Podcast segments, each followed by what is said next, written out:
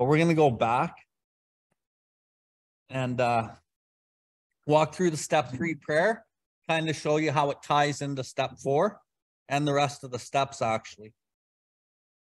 So if you want to know where we're starting, that's where we're starting. We do not represent any twelve-step fellowship. We are here to share how the literature and the directions contained within the big book have transformed our lives in every way. We are here to share our experience with our journey through the steps, what the steps mean to us, and how we have seen the steps change the lives of the many we have worked with. The main focus of this study is to show people how the design for living can work in anyone's life when the literature is understood and more importantly, applied in a practical way. What this looks like in everyday transactions and how the small moments and choices are what add up to an amazing new quality of recovery, relationships, and life satisfaction. Oh, you rewrote it. No, that's been the same for like weeks. You're just listening. Because you turned up the volume. Creator, uh, thank you. Thank you for this beautiful day and the gift of my life, the gift of life. Just want to thank you for the mini vacation that I had and allowing me to kind of see your beauty in another part of the province and glad to be home, glad to be with my friends and my fellowship. And I ask you, Creator, to uh, to guide me and Janine today as we walk through this literature, this very important literature of step four, life-changing pieces of material. I ask that you allow us to come up with our experiences and and use them in a good way, a way that we can heal, in a way that we can teach and learn and grow. Creator, I thank you for everybody here, and I ask that you you get into the hearts of everybody on the screen and maybe in person and help guide them to uh, their most authentic self, their most authentic truth. Allow them to be the best versions of themselves that they can be. Creator, I just want to thank you for for allowing me to be of use today and and showing me what my purpose is, at least for today. Hi, hi. God, thank you for everyone that's come today and who joins us online. Let tonight be an opportunity that clarity can come to all of us uh, in the areas of where self is getting in the way of who you want us to be, whether that's fear, whether that's resentment, whether it's relationships that aren't good for us. Show us where the dishonesty is that we can't see. What did I do here? Give us the people who can help us see it when we can't.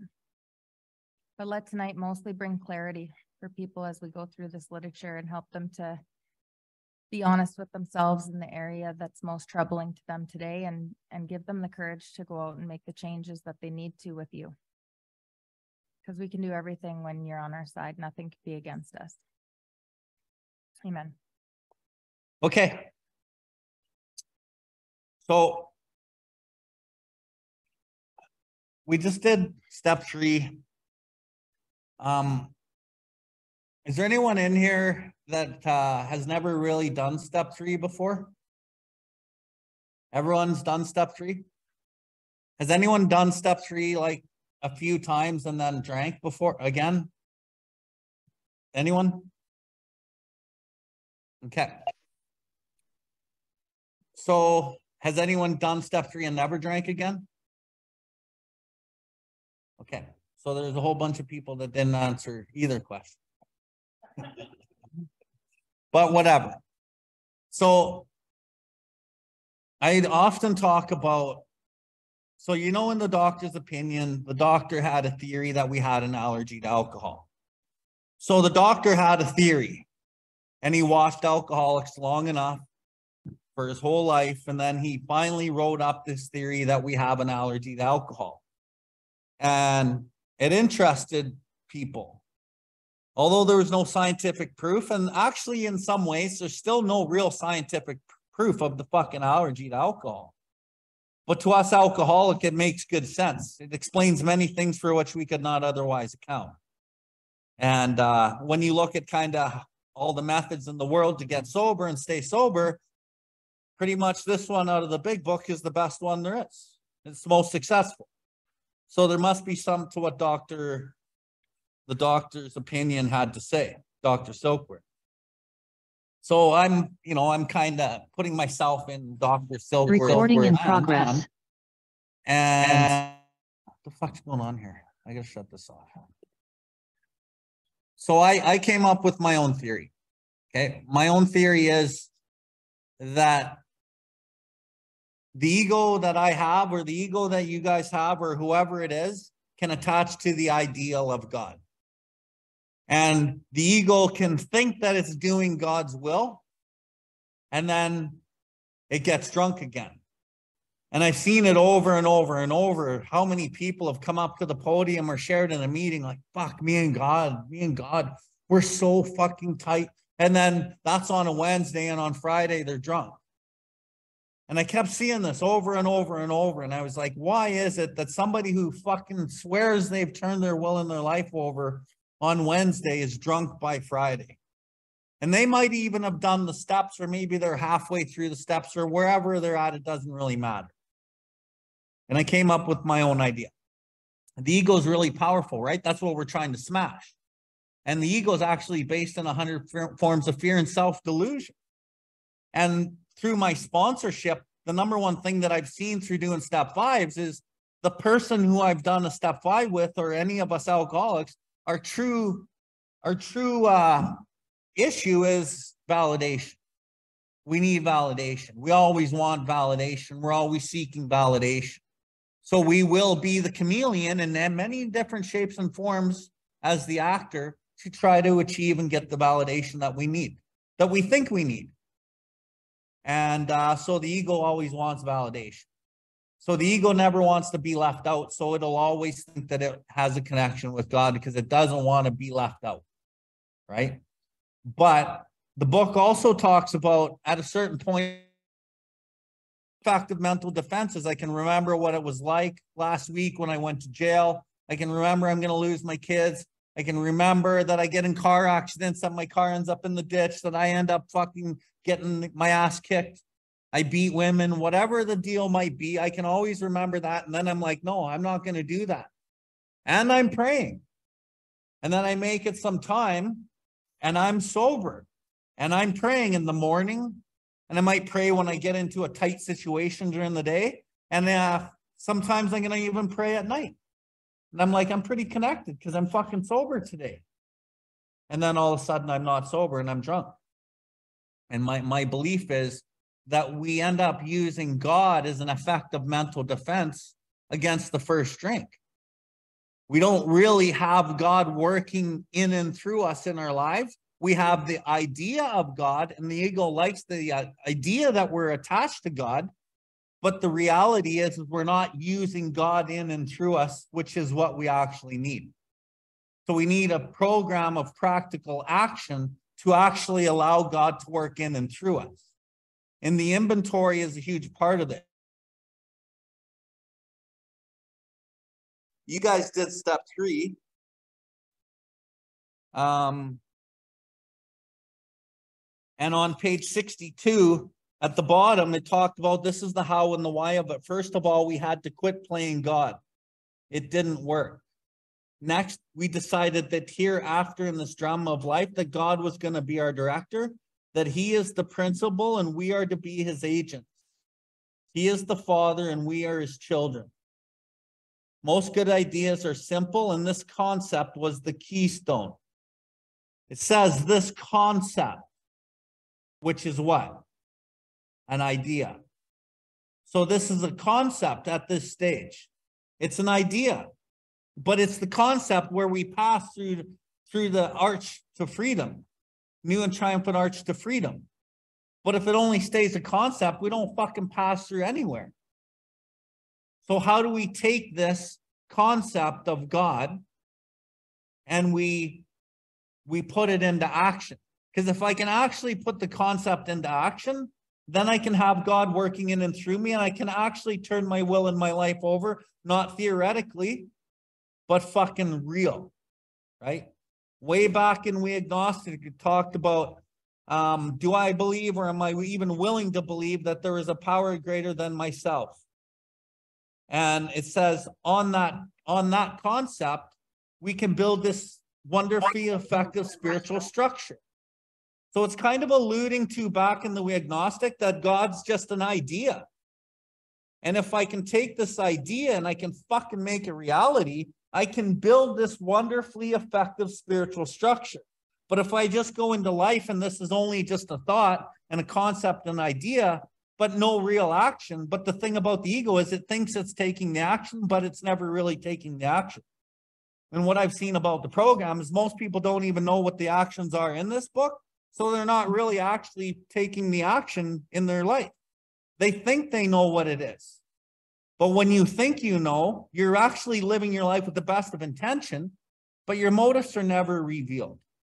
And it's really important to reveal the motives because the motive is what your will is. And we always think that God is always just good things in our lives. But God is the seemingly good and the seemingly bad. Okay. So as we kind of get to the step three prayer, this is really important. So we're gonna we're gonna start here on page 63. Do you want to add anything before we go? I did want to say early on there that when you were talking about, you were observing people who they were saying like, yeah, I've got God and then going out and drinking. Yeah. That made me want to say that I experienced that in, in my church days where I would really feel a connection to God or think I had a connection to God, but then I would find myself sinning and feeling very guilty or I would see other people around me doing doing likewise. And I never could figure out in church how to connect to God. And there was never any sort of instruction on how to do that. And so one of the things early on with you talking to me about just this program that I really resonated with was when you were talking about to sin is to miss the mark and how later I learned that in doing the process as we get into step 10 um, and in the day to day and every little moment we're bringing god in.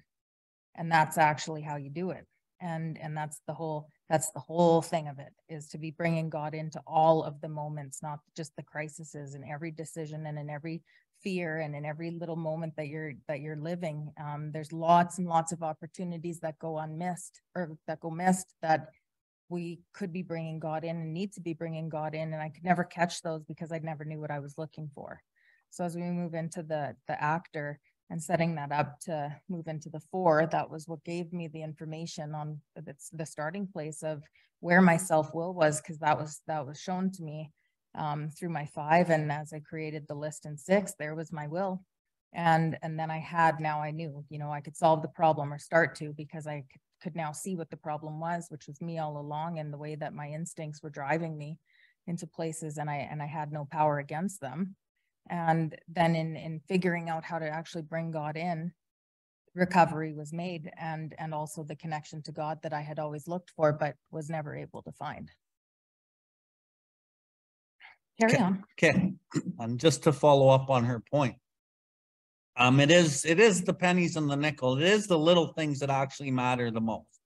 Most people are gonna live their life with the best of intention, right? Um, and underneath the intention is the motive. The motive is what we need to see. Most people will use this book as a moral and philosophically comforting idea, or the program in general is moral and philosophically comforting. And then we maybe do the steps, maybe we don't do them. And then we go out into life and we're like, oh yeah, I'm fucking angry right now. I'm supposed to be kind. And then what do we do? We change our anger and we go, okay, I need to be kind. So then I start being kind. But I'm not really genuinely being kind. I'm doing it because I'm supposed to be.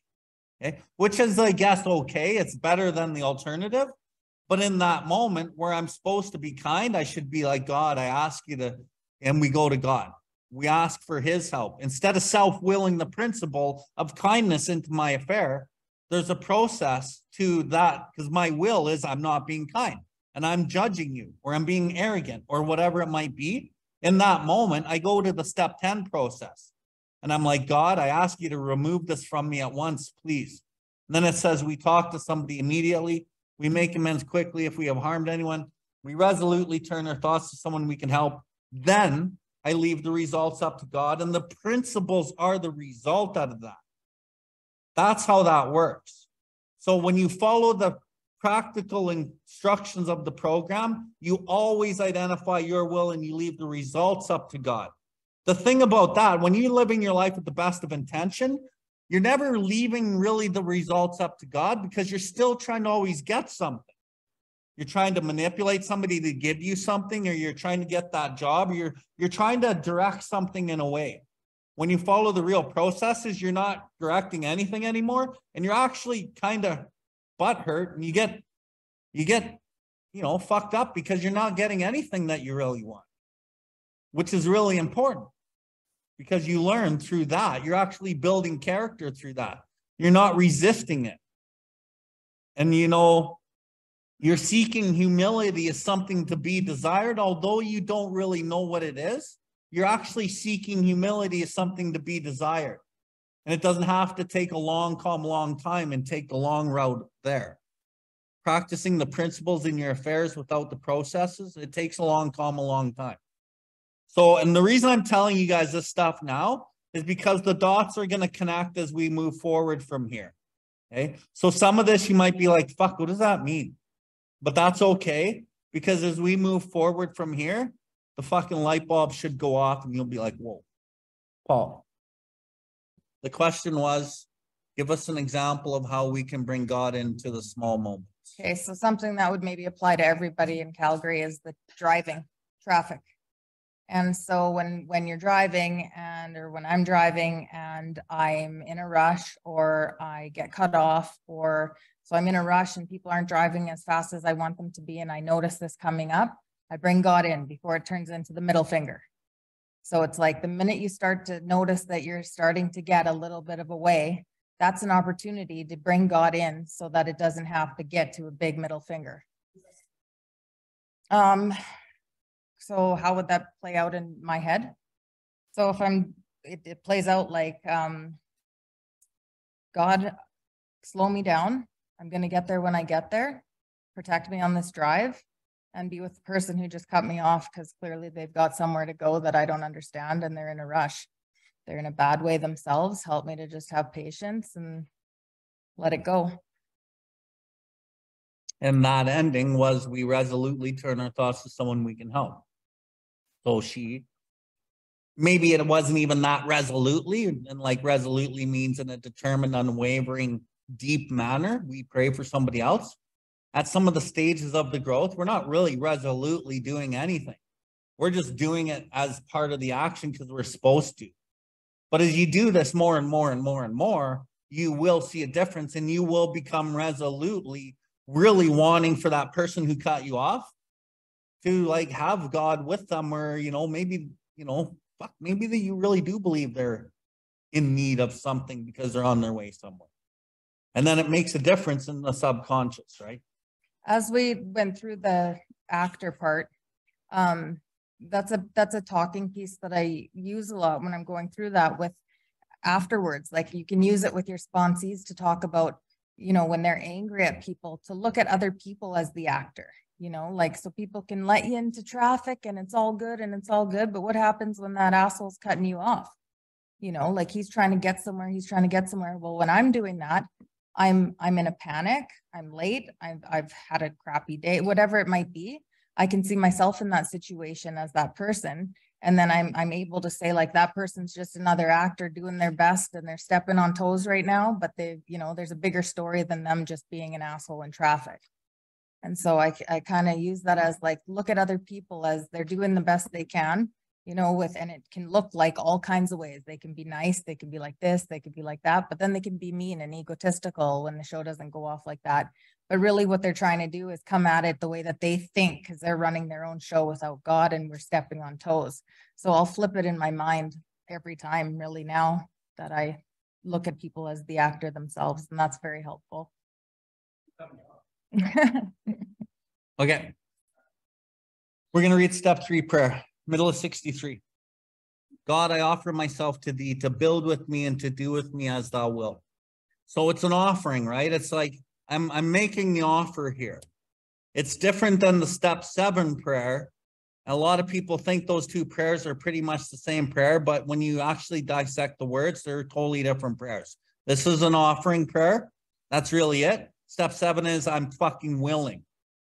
There's been a change from step three to step seven where you're fucking becoming, may I, an offering to I am willing by your step seven.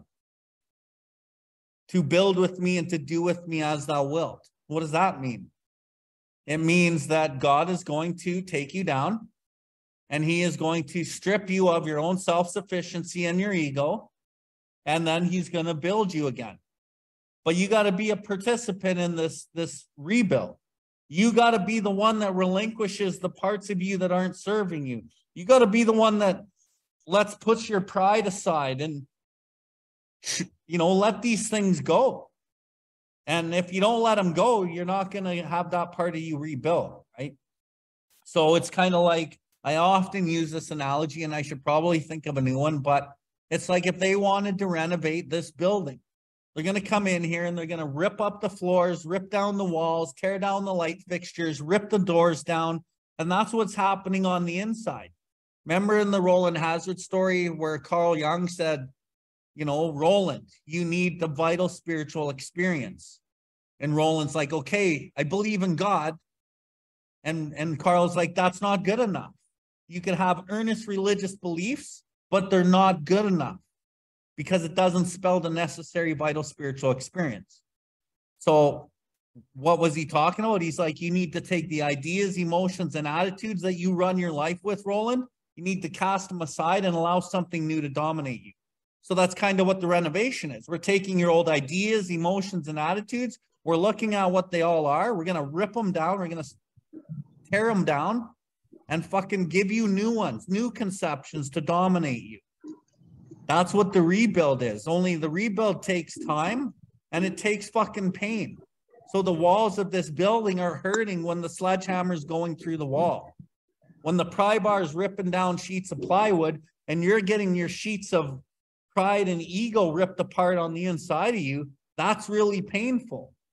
Some of that plywood's been protecting you for fucking 30 years, trying to keep you safe. The only thing is, it doesn't keep you safe, it makes you sicker. So we got to tear down these walls inside and allow God to rebuild us. Um, relieve me of the bondage of self. Okay.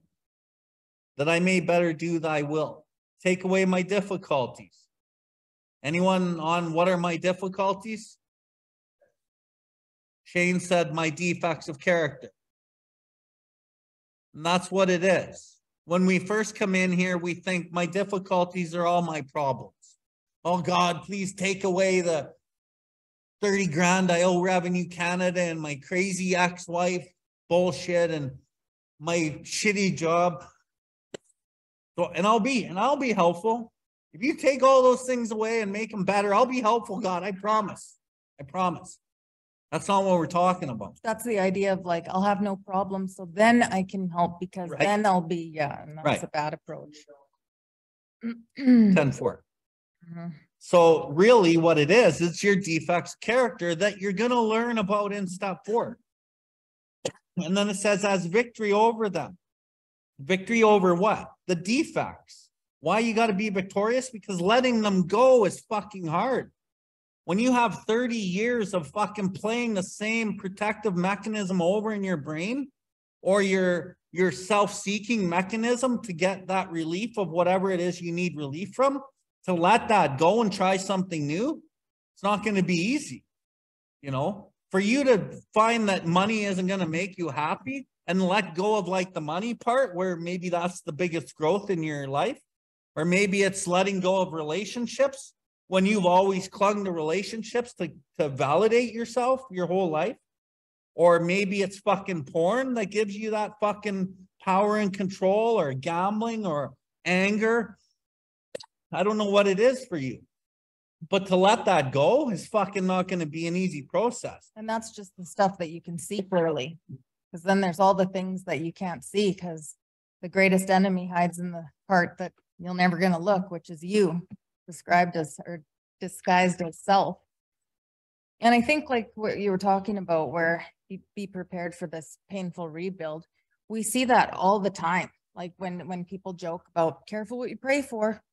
Because you pray for it and, and even when you're not like looking for the pain that comes with it, it's noticeable. Like, it's like, oh, I just prayed for this and here's the, here it is now in front of me. And, and it's like that to a bigger scale to the degree that you want to change, like you keep praying for that and you you be prepared that you're gonna keep getting that. And that's not just a funny thing, like too many people say that way too often, like I prayed for this and then now here we are. And, but if you choose to do different, you, you become different through that. And you shed the old way and you become something new through God. Yeah, and like we don't know how God works, right? Our mind is so small and we are so limited in what we think is gonna be the result that we don't often know. So when God comes along and kind of gives you what you prayed for, um, can you hear me? Huh. So when you come along and God gives you kind of what you prayed for, like might be uh you need a new job to make more money to take care of your family better. And God comes along and they lay you off. And you're like, what the fuck? I didn't ask for a layoff. I, I needed a job. I needed more money. I needed a raise or a new job, God. And now you give me a layoff and I can't support my family. But God's behind the scenes kind of arranging something better. And then you fuck it up because you need what you need and you're not patient enough to kind of settle in when maybe it might have been a good month of pain where you're learning acceptance. You're learning to trust because through the pain, we always rely on God more usually. And maybe that's what God's trying to do. He's like, okay, my son, I'm going to take this away. I really need you to let go of that and rely on me. And once you're reliant on me, then I'm going to give you this because you made that decision two months ago in your step three, and this is what you're asking for. But people are so afraid that they won't let things play out, right?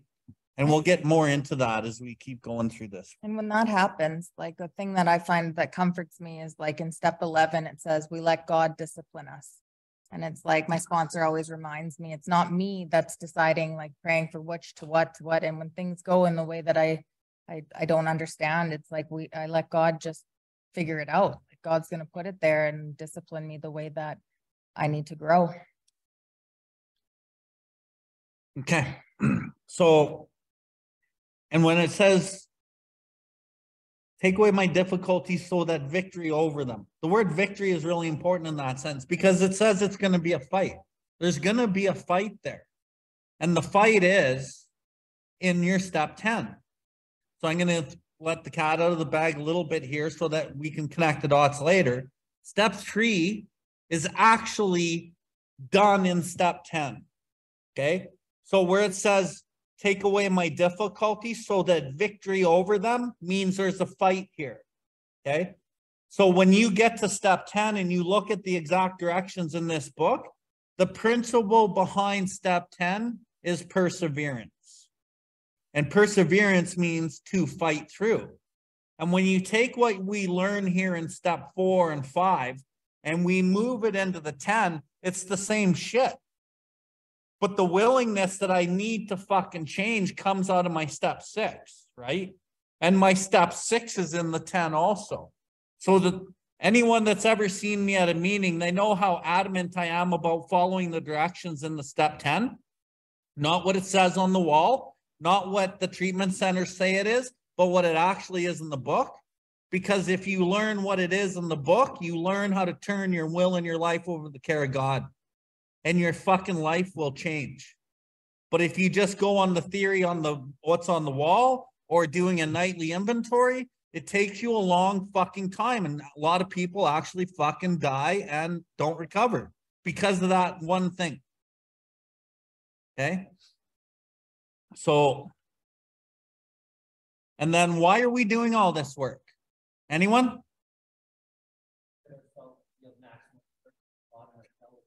Okay. So we can be fucking of service. So we all come here because we want to be better and we want our lives to be better and we want to get on with the business out there of having what it is that we want. Okay, and then we usually find once we go out there and we focus on the world of the material and getting what I want again, I end up back here fucking drunk again because I don't fucking get that part yet. And so many people don't get that part. So many people won't sponsor, they won't take a service position, they won't do any of that stuff because selfish self centeredness is at the root of their trouble. And when you do this work at some point, maybe after you're beaten by relapse after relapse for years and years and years, you keep trying to get the money and the women and the car and the fucking jewelry. And eventually you come back here because that shit doesn't fix it. And then you finally give this actually a shot and you start trying something different and you're of service. Then you're like, holy fuck, I wish I did this 10, 15, 20 years ago. And so do the other 3,000 people that died in between because that's what happens. So we're not doing this work for us. The, the benefit of this is when I work for you, it works for me. When I give to you, you give to me.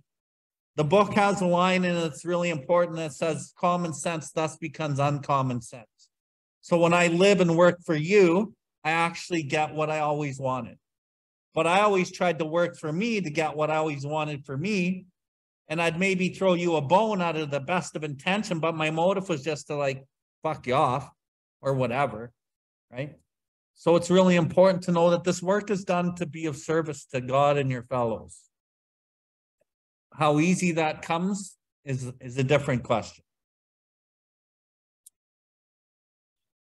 I agree with everything that Bill says about like the three and the six and the ten and everything, but for the purposes of sponsoring and taking somebody through the step, it doesn't have to be explained like that. I don't explain it like that because it's, it's something that takes a while, I think, for people to actually see how all the steps kind of mishmash into each other and work together. And so I don't even recommend explaining it like that when you're, when you're sponsoring people and unless they're at that place that that's a way to say it. But for the, for most people, when you're taking them through the steps, you don't want to overcomplicate it and get them through the steps. And then later, this stuff can be added and as they get a handle on the sobriety and stuff. I've I've had this come up actually a few times this week, just that um th this fear being expressed to me about sponsoring and not being able to and like if you're here at this book study, this is a little bit more complex than what is required i think like like back in the day they just read this book and so this has been broken apart and i think that um, like what attracted me to Bill was that, uh, and it wasn't your hair, but um, what it was was that he he had the depth and it matched over top of a lot of things that I already had kind of running in the background, and his ability to explain this in a way that that just was the the deeper spirituality part I was really drawn to.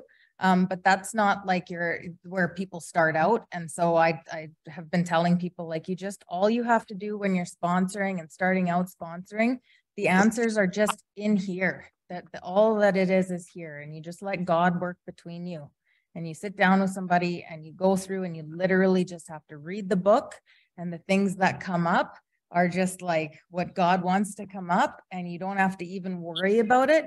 And if you have any sort of questions you got pillars and you got sponsors and you can ask them. But really it's it's super simple. You just sit down and you read the book and god does the rest so if you have any sponsorship anxiety or think you have to do it anything like this, that's not true. You just you just use the book. Everything is in there in the black and white. Hundred percent. And this big book study is a little complex and I do go into some shit. But I usually will clarify when I get into the sponsorship areas so that you guys understand that it's simple. Mhm. But I'm glad she brought that up because it's true. Um, and this is more for you guys, right? And I know a lot of the people in here are like, they're looking for that next level. And a lot of people don't know that step three is actually complete in your step 10. So I want people to understand mm-hmm. how important step 10 is to actually understand because it'll make the difference in your life from fucking suffering to fucking not suffering. And understanding the, the complexity or the theory behind step six is super fucking important too, because that's also the component of your step 10 and a component of the three. So I really kind of, what I do is I work along the big book studies and I talk about certain things over and over and over. And you guys have seen it's just the same shit over and over. But by the time we get later down, you'll, the dots will have connected and you'll really go, fuck, step 10 super important. And then when you go to the meeting, if you're a treatment center guy who learned the steps in treatment, you'll go, holy fuck, that's not what they taught me. And that's what they taught me in treatment, but you're teaching me something different and it makes a difference. And then you take that to the room and you take that to your sponsees and you guys are changing the landscape of the program because you actually are doing what the program is. Because step, step 10 is not doing a nightly inventory at night. That's step fucking 11. But every treatment center person on the fucking planet comes to the rooms and they share what their step 10 is and they share that they do a nightly fucking inventory. And then they go on for years thinking step 10 is doing a nightly inventory. And they miss the mark through the day. There could have been a hundred step Mhm. 10s in the day on these little micro Mhm. moments that Yeah. she talked about that makes the fucking difference in your life. Then you're not struggling. And when you don't make the many differences in your life during your life, like during the day, you fucking drink over that shit. Because you can't possibly keep a fucking good nightly inventory and keep everything at bay. Doesn't work like that.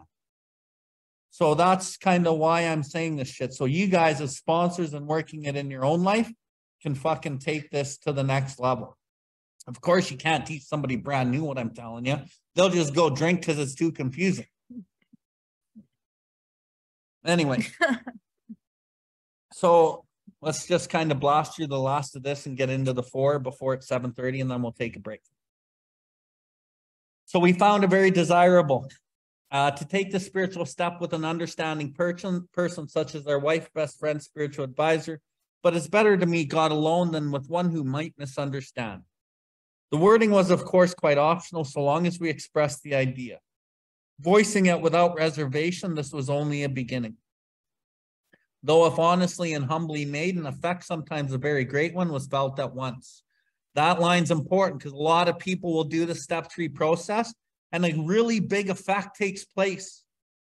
And it says here, a very great one could be felt at once. And then that person thinks that they're never drinking again. And they're like, fuck, I feel God. And like they they can feel some God because you've worked the first three steps. You get on your fucking knees and you say this sincerely, you're gonna feel some change. But that's not the spiritual awakening. That is a piece of it. That will never keep you fucking sober. You got to keep moving. Same with the spiritual experience after the step five. It's another profound one that might happen right on the spot, or maybe it takes a week or two. That one feels good too, but they don't keep you fucking sober. So that's important. Okay. And you'll see that all this shit I'm saying, if you stick around the program, you'll see that, that what I'm saying is true. Next, we launched on a course of vigorous action. Launched. We moved. We fucking got going. As fast as you're on your knees saying this prayer, you're as fast writing this shit out on your fucking notebook. As quick as possible. Boom, boom. The first step of, which is a personal house cleaning, of which many of us have never attempted. Though our decision, what decision? The one that we need to save our lives, the step three decision. The thing about this decision, and going back to 63 for a second, top of the page, when we sincerely took a position, all sorts of remarkable things follow. When I sincerely take this position that I'm going to turn it over and learn what that means to God, that's when this fucking happens. Not when my ego thinks it happens, when my fucking body fucking believes that it's happening right? I fucking concede to my innermost self that I'm fucking doing this and I'm turning it over. When I sincerely turn it over, he provides what I need if I do the things that I'm supposed to do. So there's a big difference between admitting I'm an alcoholic and conceding to my innermost self. Big difference between my ego saying I'm turning it over and my fucking being really wanting to turn it over. Um, though our decision was a vital and crucial step. Vital means very fucking important. You gotta move through this shit. It also means giving of life, vital, vitality. The more you learn how to turn it over, the f- more free you get.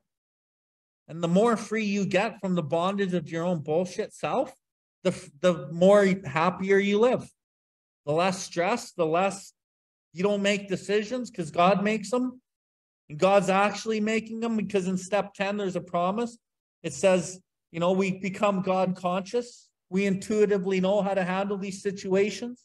We, we get guided by a spirit, by a divine intervention in our lives. And we don't fucking need to run the show and wear ourselves out. And there's freedom in all of this. But you don't know until you fucking do it and you're like, holy fuck, this God dope is a real thing. You know, people hear that word God dope and they fucking think that we're just kind of probably making it up. But it's not made up, it's fucking real.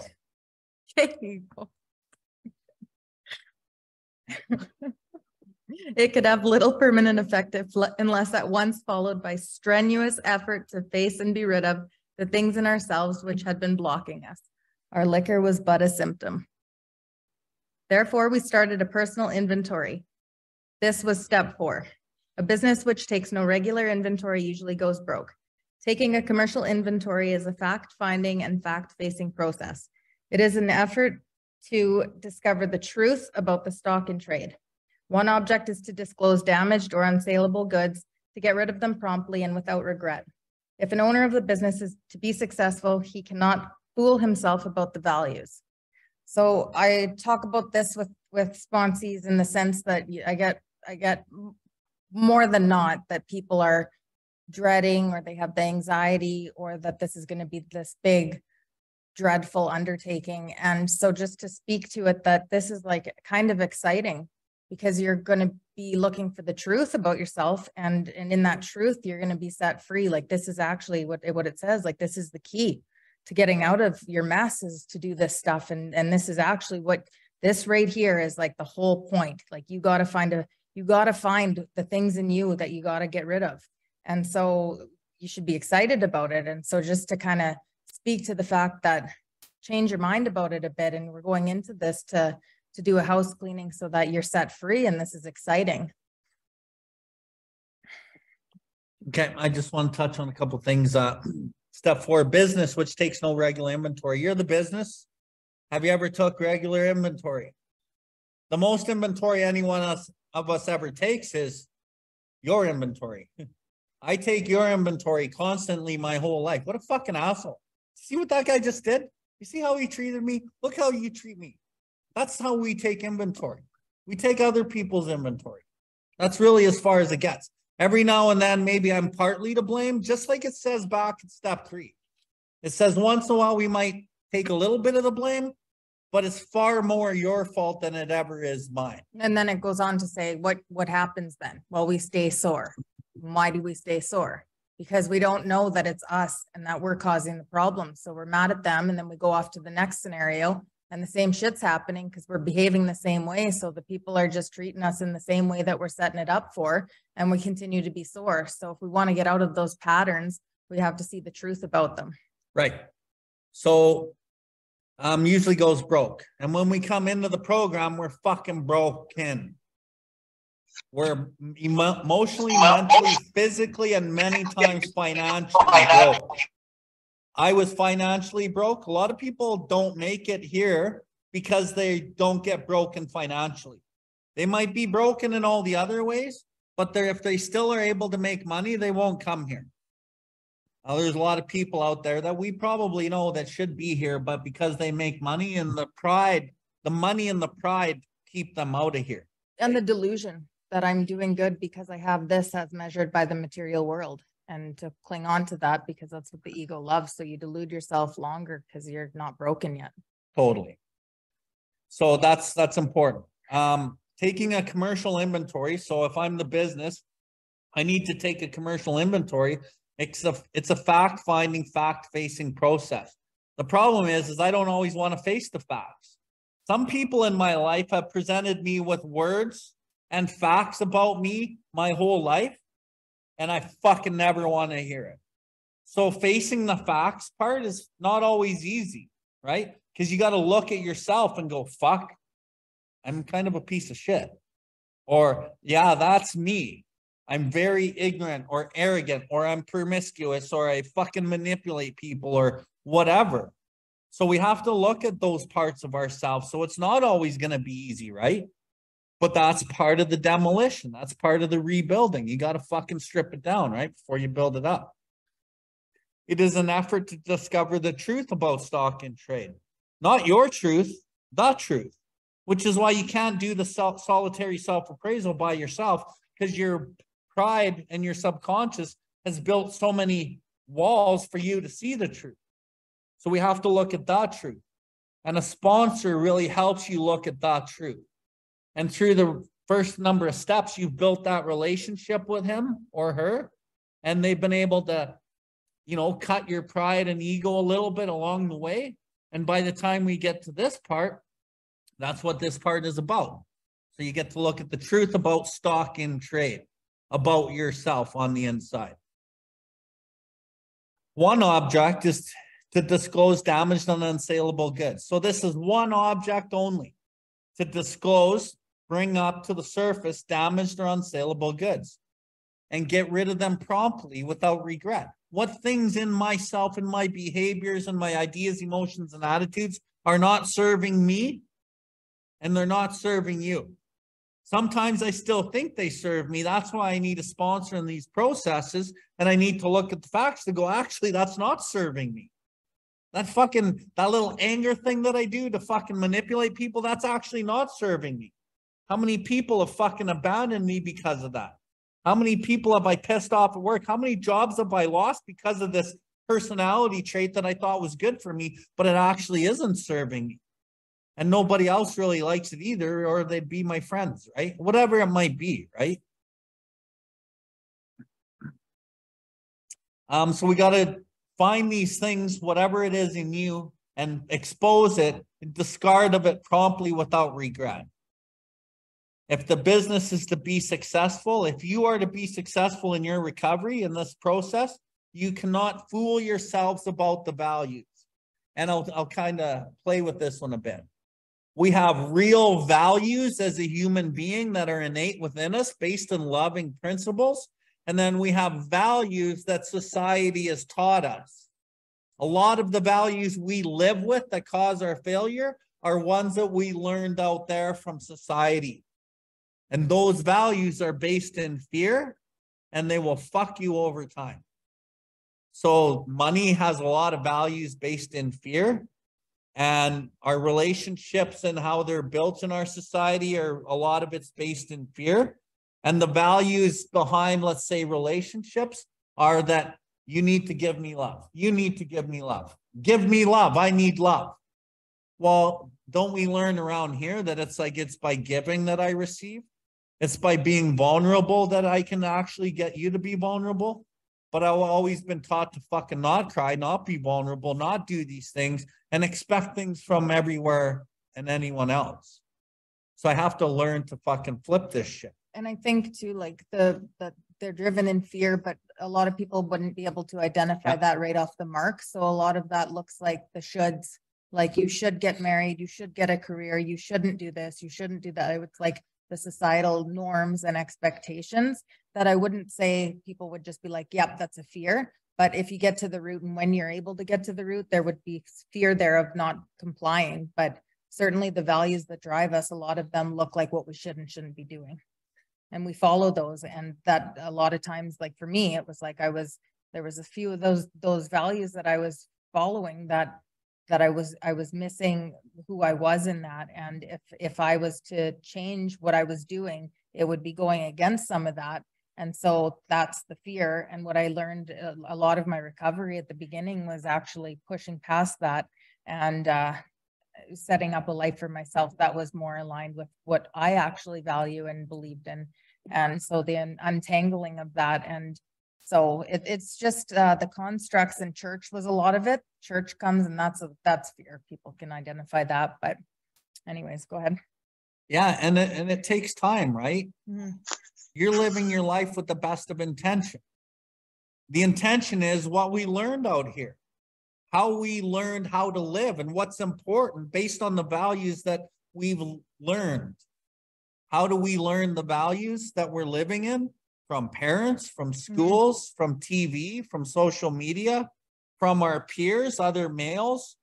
Like a lot of the shit that I learned from other males was not healthy and actually a relationship. And and because I wanted to be part of that male peer group, I had to I wanted the validation of my peers, so I had to kind of do things I didn't want to do. I'd have to talk about women a certain way, I'd have to treat them a certain way, I'd have to look like the big shot and fucking put another notch on my belt.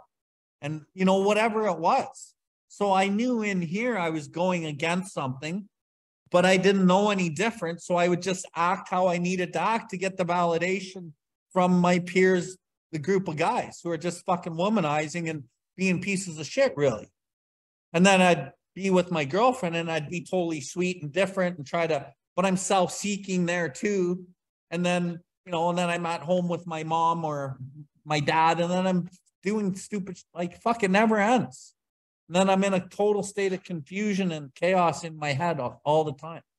We Yeah. talk about it, dep- so he says not much. For me, it's just like it depends on the person. That's kind of like, I'll get back. I was just saying, talking about this with him is like, I'll, every person that I've worked with, it's been a different experience and that's just like sponsoring women and it's been, they've been different walks of life, different exposure to the program, different, like, it's been a big variety versus like, I think that the kind of person that has come to Bill has the similarities of like trying everything and, and needing more and then coming to Bill after, right? Would you say?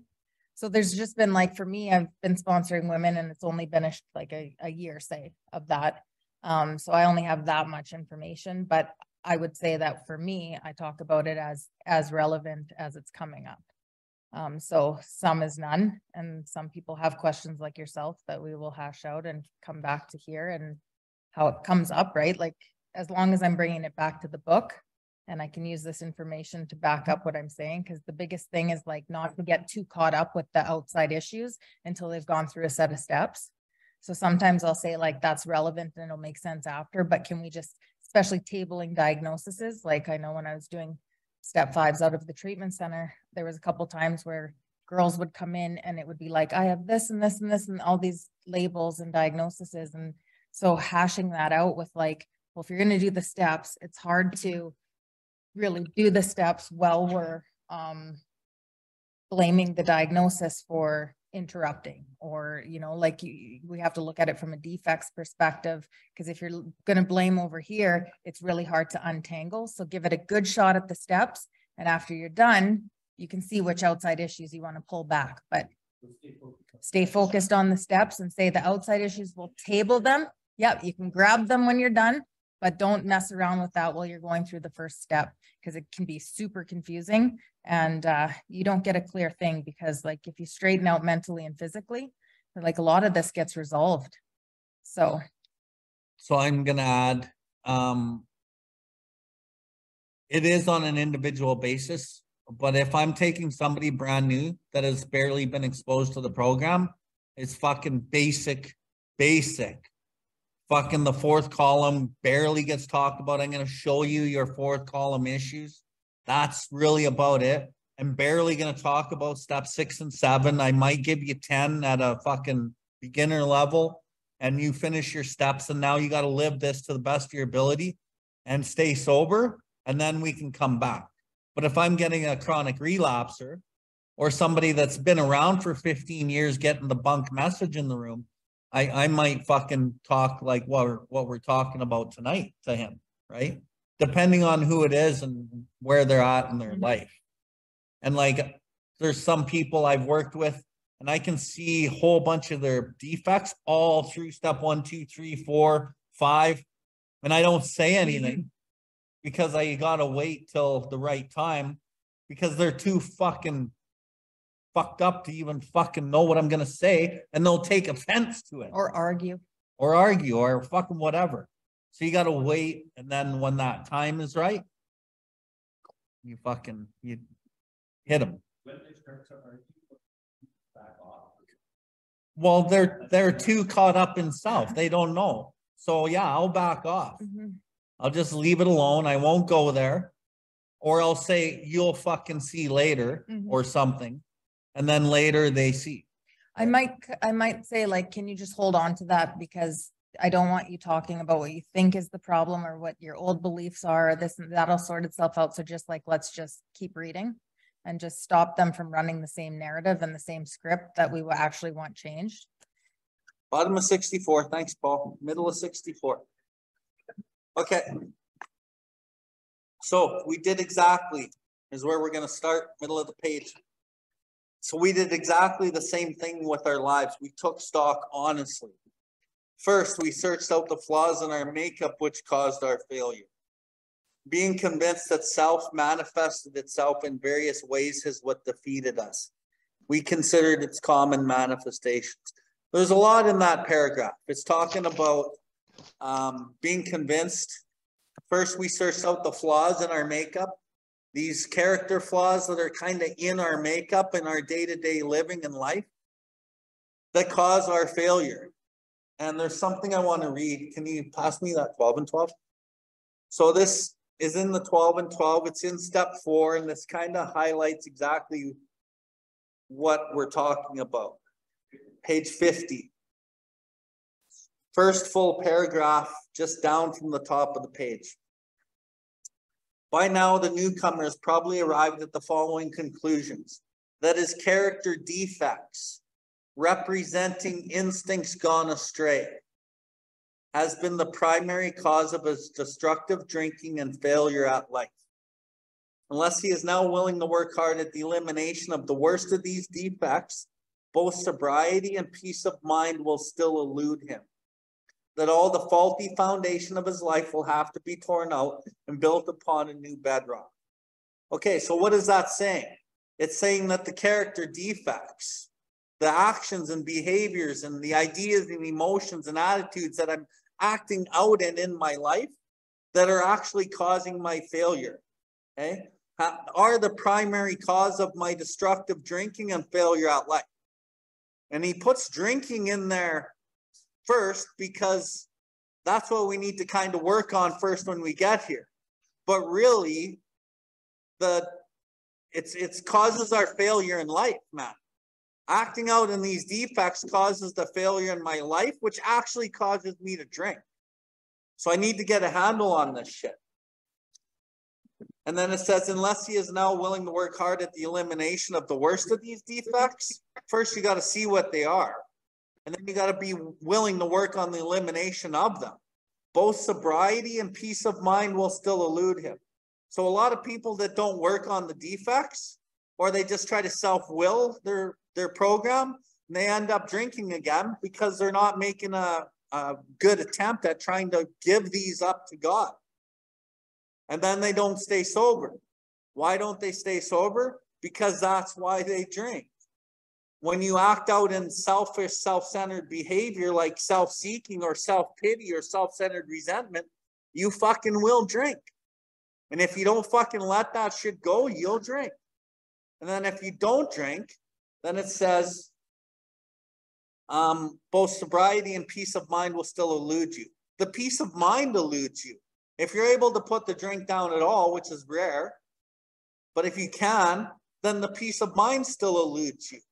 So there's a lot of people that come into the program, they get some time, but they're never at peace in their own fucking mind because they won't follow the processes defined in the steps. There's exact processes to follow.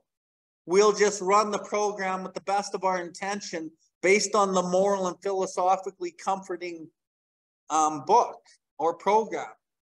We could wish to be moral. We could wish to be philosophically comforted. We could will these things with all of our might.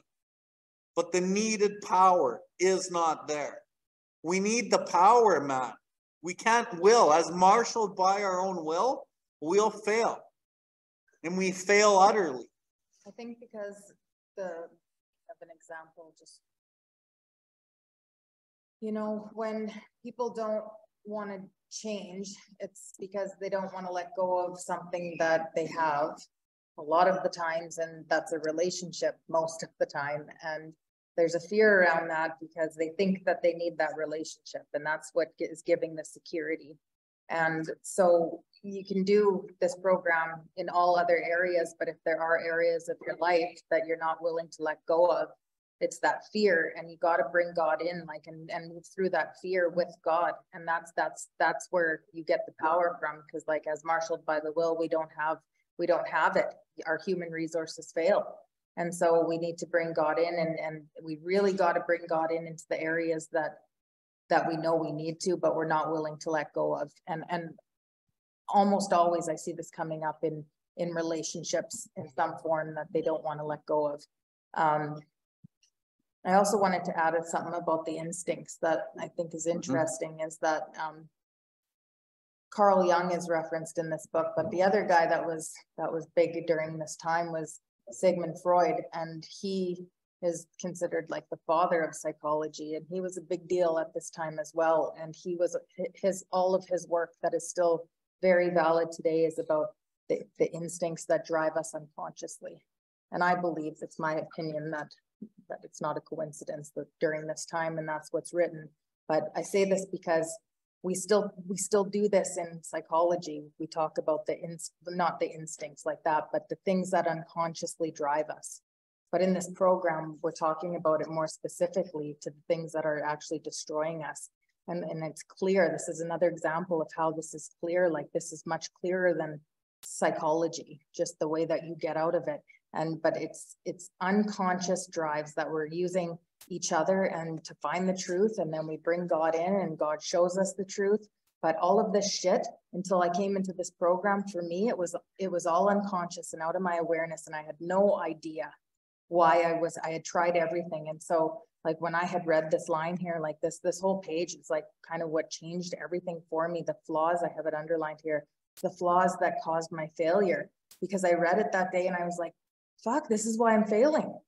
And I just saw it that day. It was so obvious that it was me somehow. And if I continued on this program, I was going to figure it out. And I just had to stay tuned and do what it said. And then I was going to figure out why I had ruined my life because I had no idea. And so it, it was all unconscious and I was being driven, you know, blindly and powerfully. And I had no idea why and how to get out of it. So this was the, the page that I was like, this is going to show me the truth of why things are the way that it is. And it's going to tell me eventually how to get out of it if I just be truthful here. Good stuff. And to add to that, I'm going back to that little reading on page 50. Um, unless we are now willing to work hard at the elimination of the worst of these defects that are actually driven at a deeper level, like Janine just talked about, by the instincts. So the defects are here, the instincts are way deeper. When we look at the fourth column in the resentments, you're going to see the defects in your fourth column. And in the program, everyone talks about the fourth column, right? How many people talk about the third column? Not very many. Because the third column actually becomes far more fucking important over time than the fourth column does. But the program in the rooms is so mm, surface that nobody ever talks about the third column. Third column becomes more important. Why? Because you're rooting yourself down to where your the flaws in your makeup really come from. Remember back in step three, it said our problems we think arise out of ourselves. That's where the problems arise. They arise from deep down, way down within. They arise out of ourselves and they come out in these defects. So we need to find out what the defect is and then follow it backwards into the root and then get into the root. And when you think of a root of a tree, you get to the root surface and then you don't know where the roots go. And they're fucking unseen. But that un, those unseen roots actually produce that tree and all the branches of it. So the unseen roots are actually producing all the defects and all the symptoms of your, your manifestations of self. And when you look at a root system of a tree, all the roots grow into each other and they cross each other. And if they grow over each other, they'll actually eventually grow into each other and become part of one. So that's the instincts also. So it's not just so cut and dry to fucking relieve yourself of this shit. It takes fucking years. And it takes years of doing this, and then it becomes a working part of your mind. and you just start healing. Both sobriety, peace of mind will still elude them, that all the faulty foundation of his life will have to be torn out, built upon a new bedrock. The faulty foundation of my life and your life is built on self. Self-centered fear, self-centered resentments, self-centered self, self, self. That's the faulty foundation of your life based in self. Where do you learn it? Out there. Okay. And then now it has to be torn out. Build with me, do with me as thou wilt. Tear it out and build it on a new bedrock. Well, remember back in We Agnostics, upon this simple cornerstone, a wonderfully effective spiritual structure could be built. On the cornerstone of God is the new bedrock that you start building your life on. So we got to tear down self and build on on love, and build on God. That's how we get rid of this shit. And it doesn't happen over fucking night. And it only happens by continuous, persistent, consistent commitment to change. Because this is about change. And it's about letting shit go. And it happens through the processes and over time. Go ahead. So the, the column four is like in Bill's version of the tree, it's like how you're seeing, it affects my, so you're fearful, so this comes out. And so you see the actual behaviors and, and that's the column four. So, so like, uh, an example I had, um, come to mind was, I had this one sponsee that it, it, it was like, what do I do? So it's like, well, I walk by the dishes and I don't get them cleaned up and then I get resentful, right? So it's like, then we ch- chase that all back and it comes down to fear of the emotional security because if she was to ask her kids to remove the dishes the kids would get annoyed with her. They she feared they wouldn't want to hang out with her. She feared that they would spend less time with her and then then she would be alone right? So that that fear is actually in the column column three there. But her behavior and how it's coming out like what was her part in in her resentment? Well she wasn't asking for what she needed and that was in column four. So column four is like the obvious ways that you can see your part playing up in life. But when you get deeper, it's like the fear, and that's the column three. It affects my, and the fear comes from, like you see it bracketed, it comes from like emotional security. You're going to lose the people around you because they're going to be mad if you spoke up, say. So, so in column four, it would be, I didn't speak up. And then in column three, it's like, because it affects the, the fear of the losing the emotional security. So you see things going through these the steps first. It's like you see it easily in column four, and it takes a bit to actually be able to start identifying the areas that it affects. So it's like it's easily in the beginning that you see the column four stuff, and that's the stuff that's we we ascertain in a rough way what what our general troubles are, and that's coming up in the four. And then after some time, it becomes easier, and you kind of just go to the column three because you see, oh, that's fear that's fear. like last week I was talking about my mom with the hair hair shampoo. So in her column four would be, I didn't speak up when she was trying to sell me the bottle of shampoo. That's in the column four, right? So then I got rid, that's her part of. But really her column three was the fear because she didn't want to look bad. She didn't, she wanted the reputation. She wanted the whatever it was, right? So people pleasing is in the fourth column, but then the fear of the emotional security or the reputation or whatever it is, is in the third. So after some time, you're able to identify and work with, work right out of column three. And, and that's like getting to the root of it. And then at the root, you'll get to typically is, uh, it's your own self-worth. It's, uh, it almost always boils down to your own self-worth, which takes time, right? Takes time to, to get there. And you'll get there if you follow the processes. Um, and a lot of people come in here and they do the first set of steps and they get a lot of that value out of the fourth column. And then they kind of don't really grow more, more than that.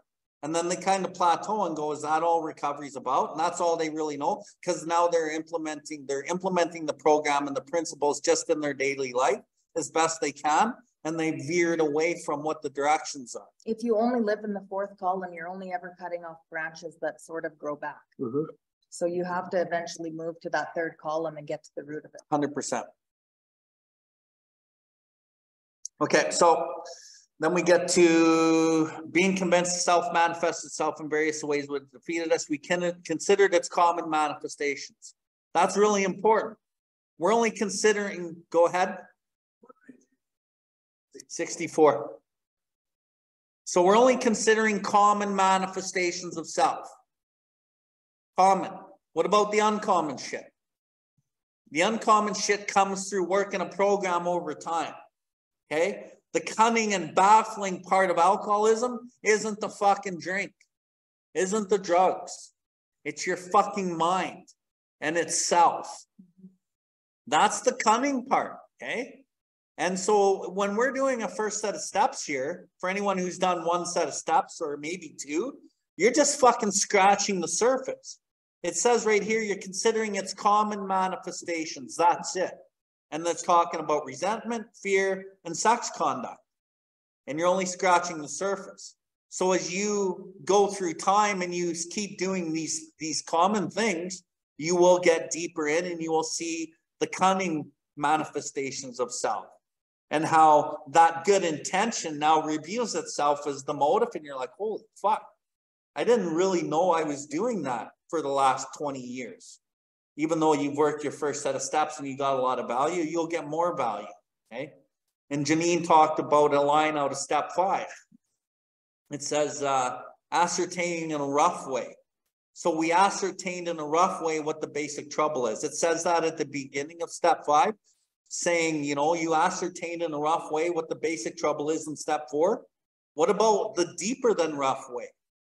So if you're just doing something rough, think about anything you do roughly at home or at work or at school, a rough draft. It's a quick little scribble of a rough draft or whatever it is. You know, you do a rough outline of a fucking work area, but it, the details in that rough area are what really matter.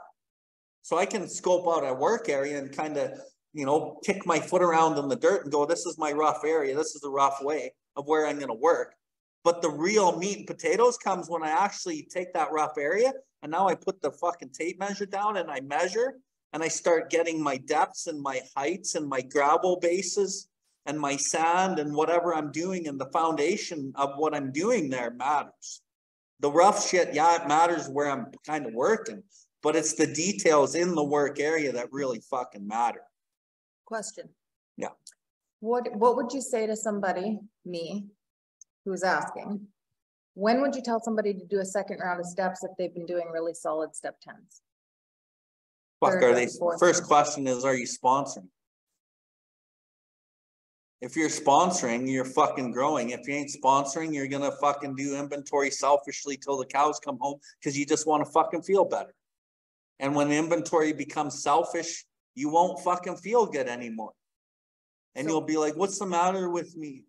And So then you're, then you're gonna go outside of the program and start looking for other shit to fucking ease you. Okay, so when you did a set of steps around or a specific thing that you did, say around year five, was that just because you were in like emotional pain? Was that the indication? No, I did the first set of steps when I was new and then I did my next set almost two years later. Cause I sponsored and then I did another set like two or three years later. And then I just did a set like last year. So I've done four sets of steps in eight years. Okay, and the year five? Yeah. What was the, the thing? Like what was, what made you do another round of steps? It's just house cleaning. Inventory, just your regular maintenance.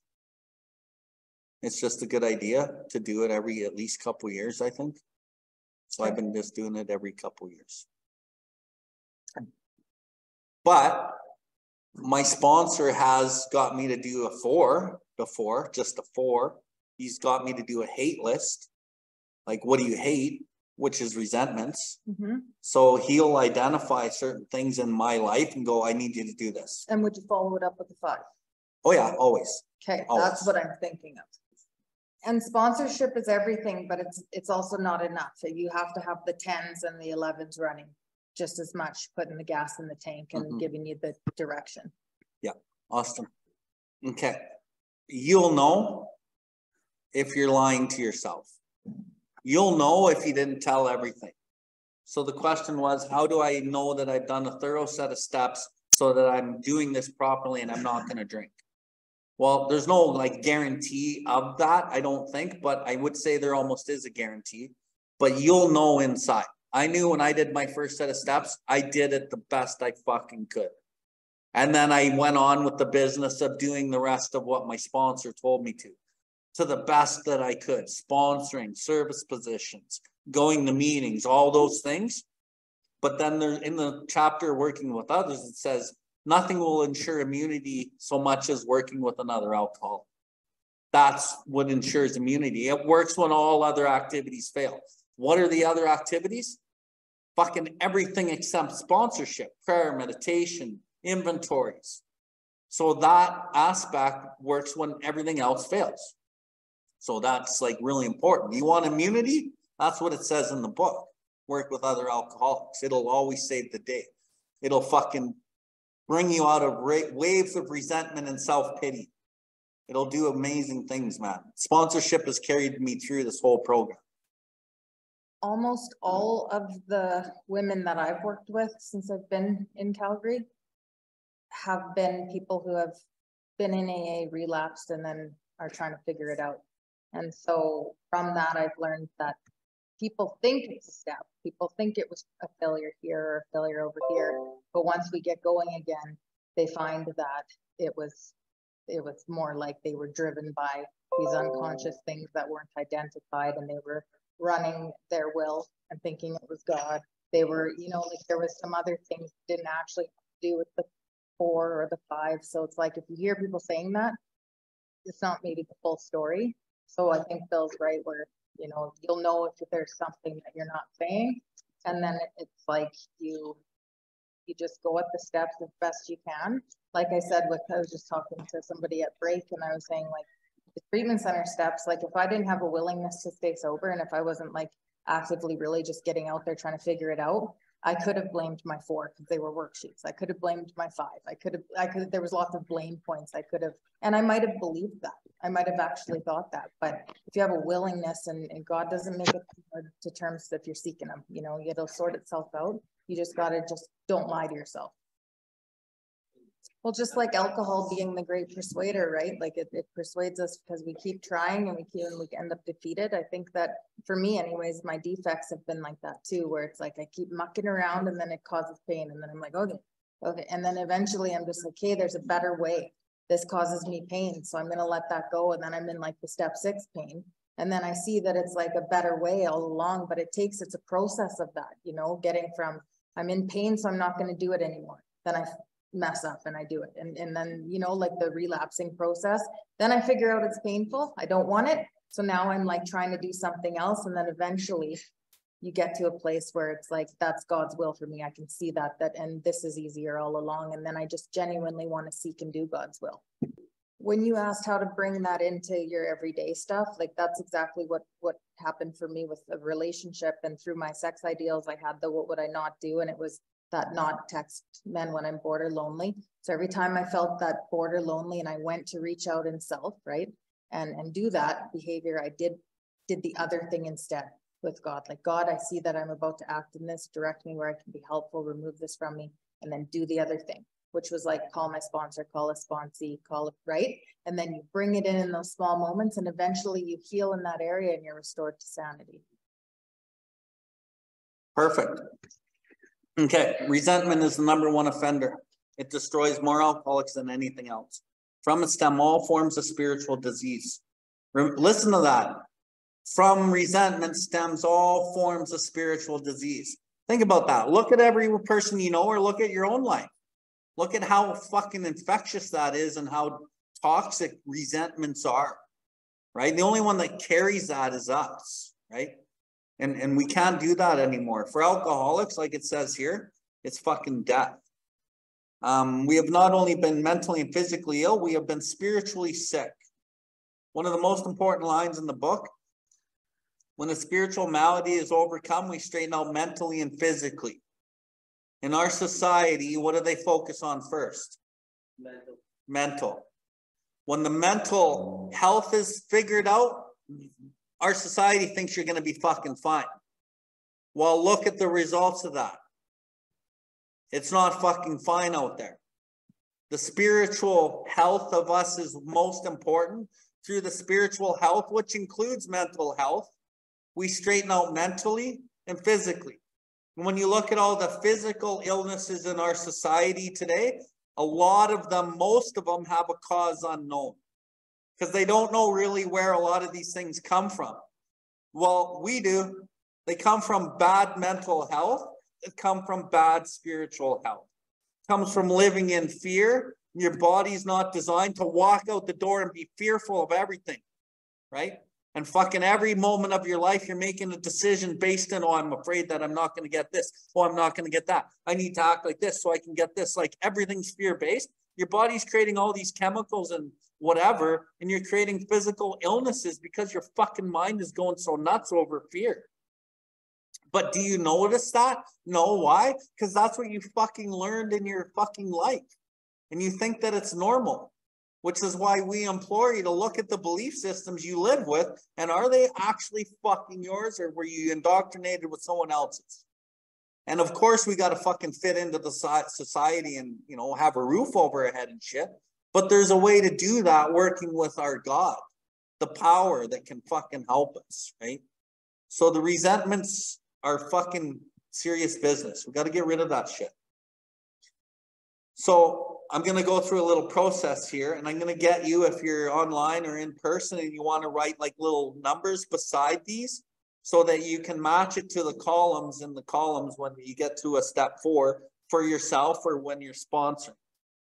So in dealing with resentments, we set them on paper.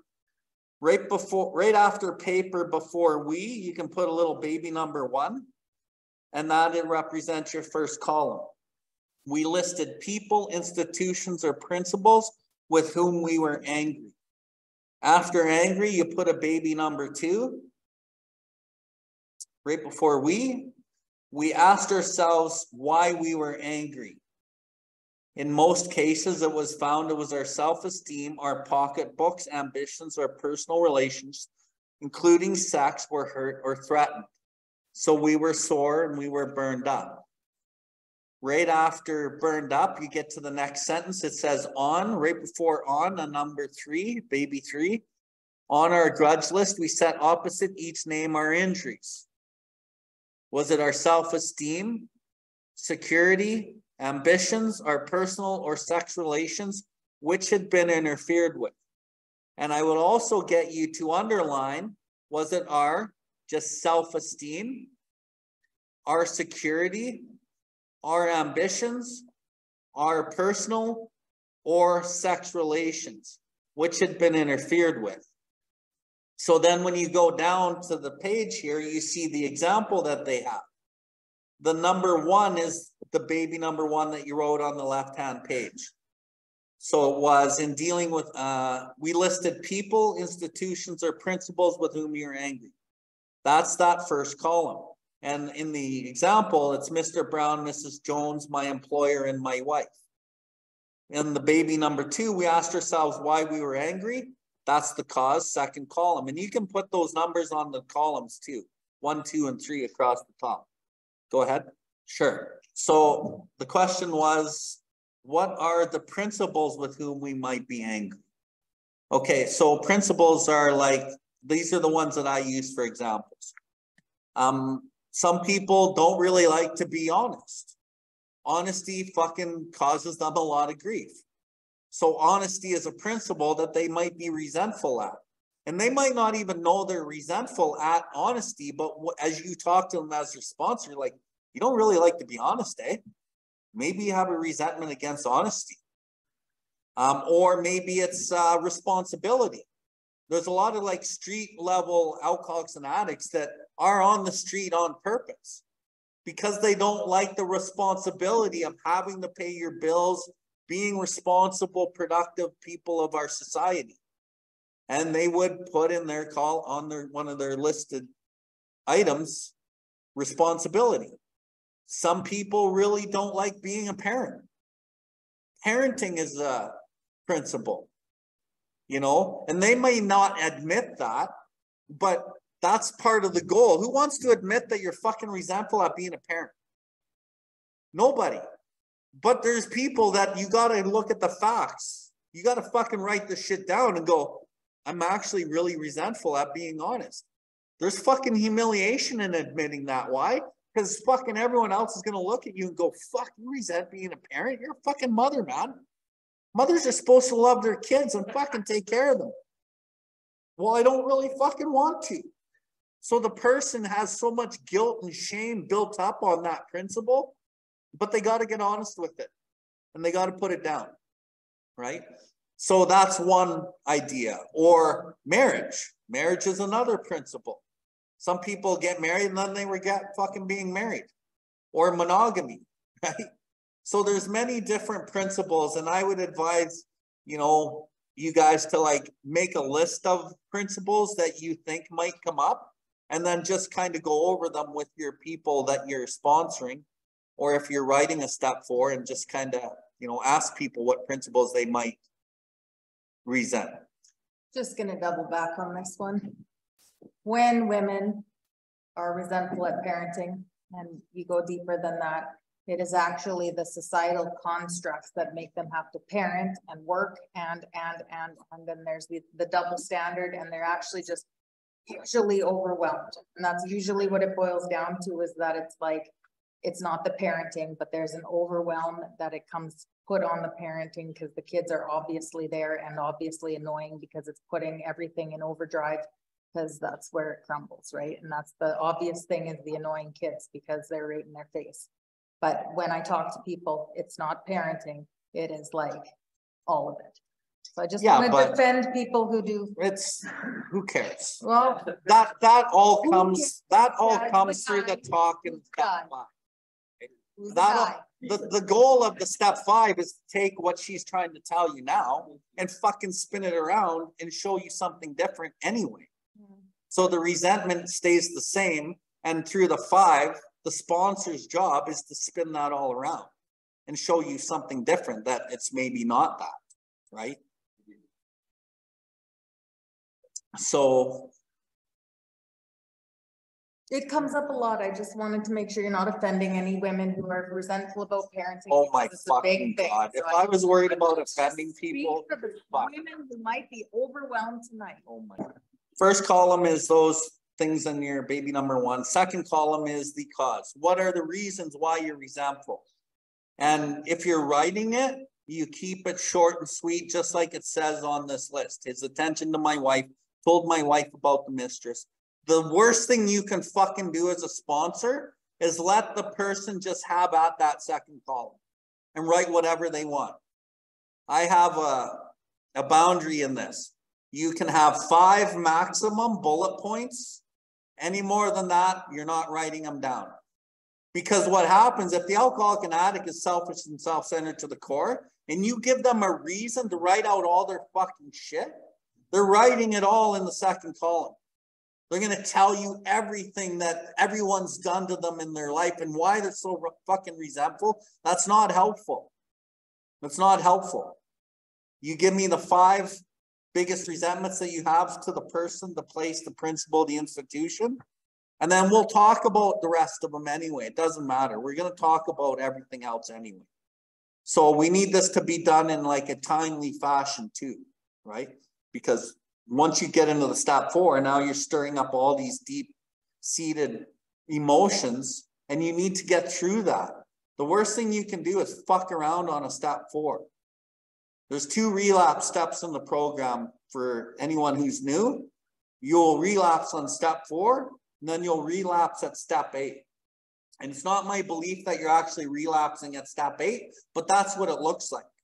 But step four is the number one relapse step because people fuck around and take so long. And or the sponsors, when they do the fives, they fucking break up the fives over too many fucking sessions of a five. The five should be done fucking so tight and fucking done and moved on to the six. If you, if you take too much time in the fucking five, you end up fucking up the momentum of the five and the subconscious uh benefits that come out of it. Dave? Um, when you're going through the step four, or I mean, the step five, uh, with response to, say they have eighty on the register, we go through everything or just hit the main. key? I can't hear that close out. So the question is if they have like eighty people on the resentment list. And they have like times that by five bullet points in the harms, you're looking at like pages and pages and pages of material. And he's asking, do you go through every single one? Uh, yeah. So you go through every single one, especially when you're brand new to sponsoring. Cause the, the worst thing you can do new to sponsoring is fucking start cutting corners on sponsoring.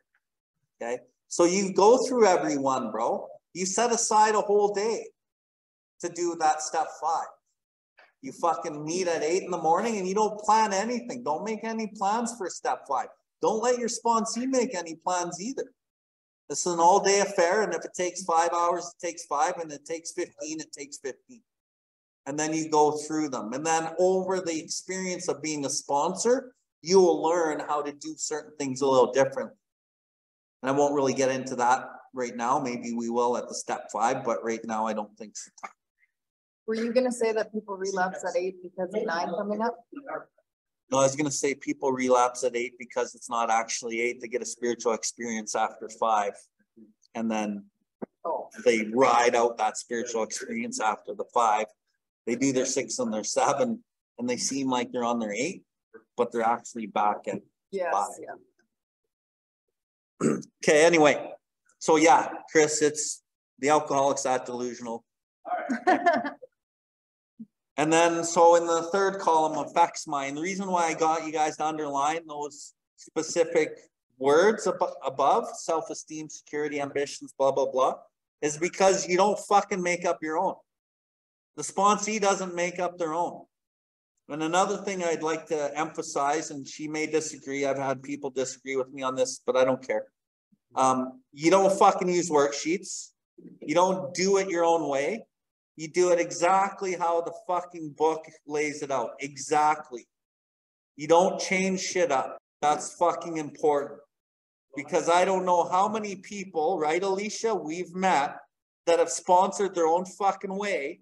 And then they sponsored a whole bunch of people and they're sponsoring a whole bunch of people. And all these people are fucked up and don't know what the fuck's going on because one person did it fucked up way.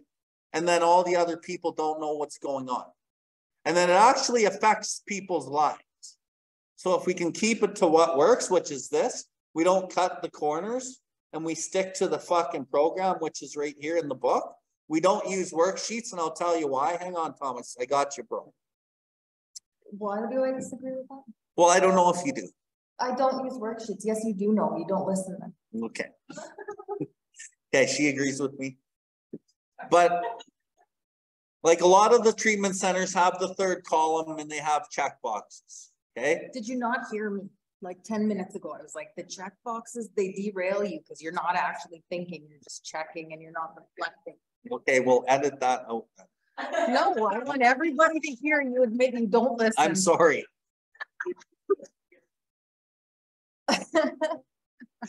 I'm sorry.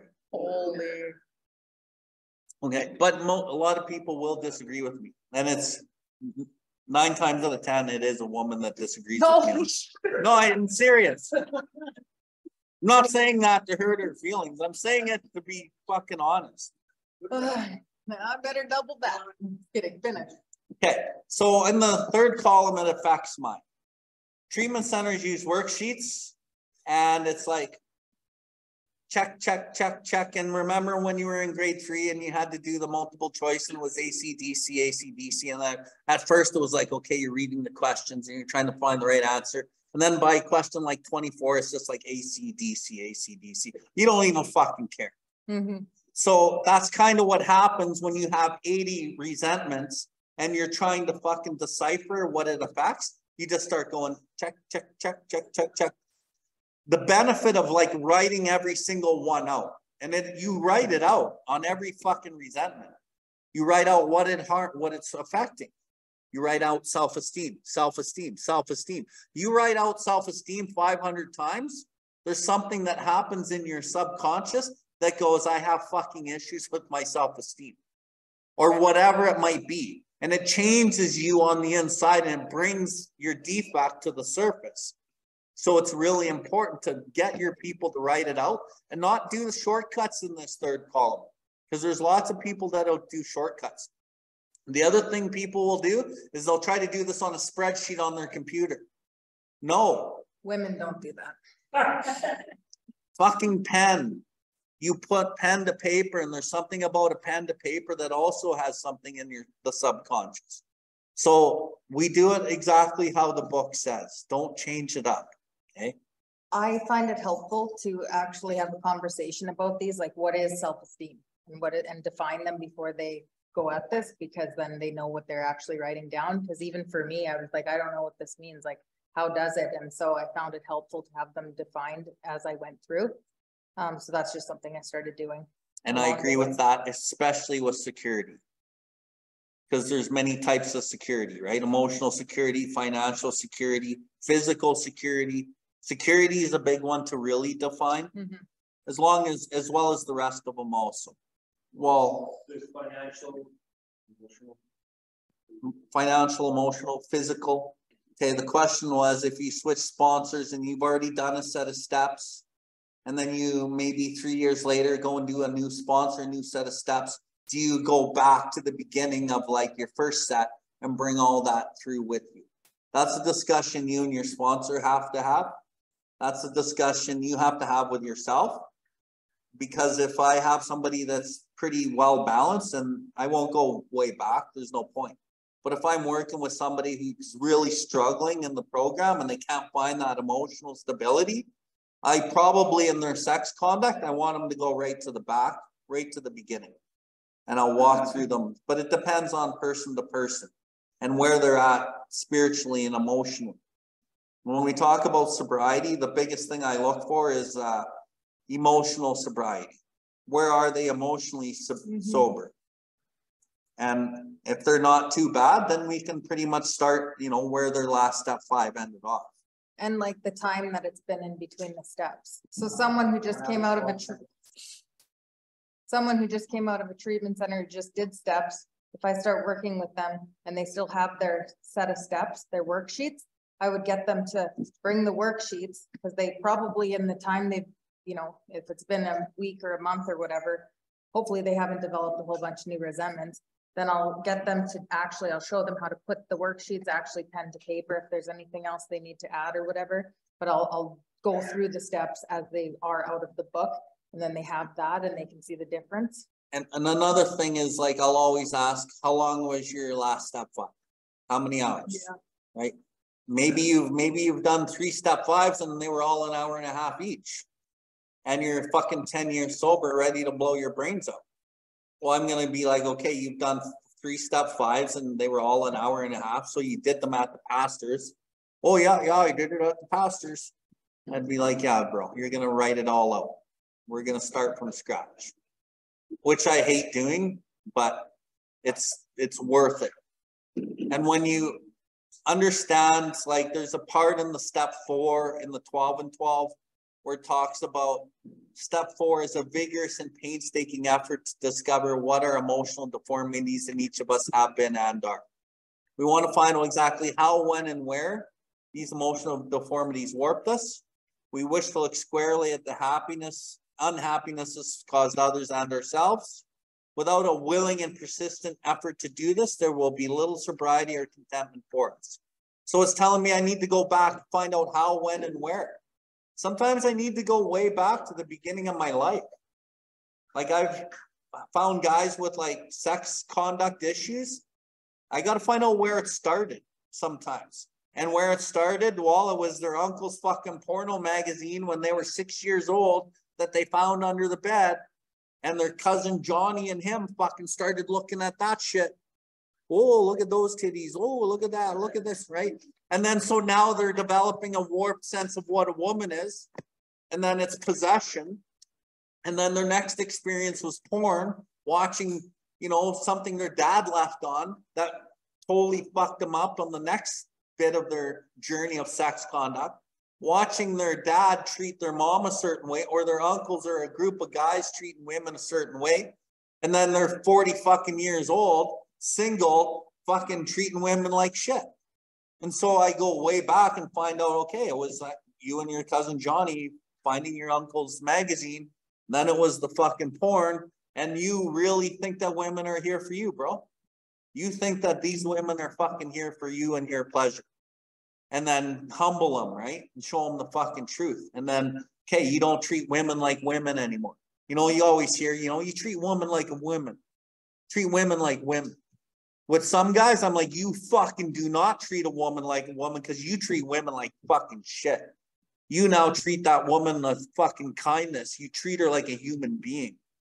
And when you treat somebody like a human being, it changes from treating them like a woman because that subconscious way of treating her like a woman is not a good way.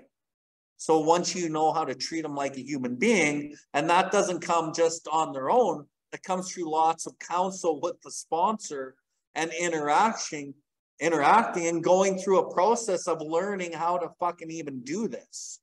And it starts with a man on man relationship. I don't mean man on man, but a man to man relationship.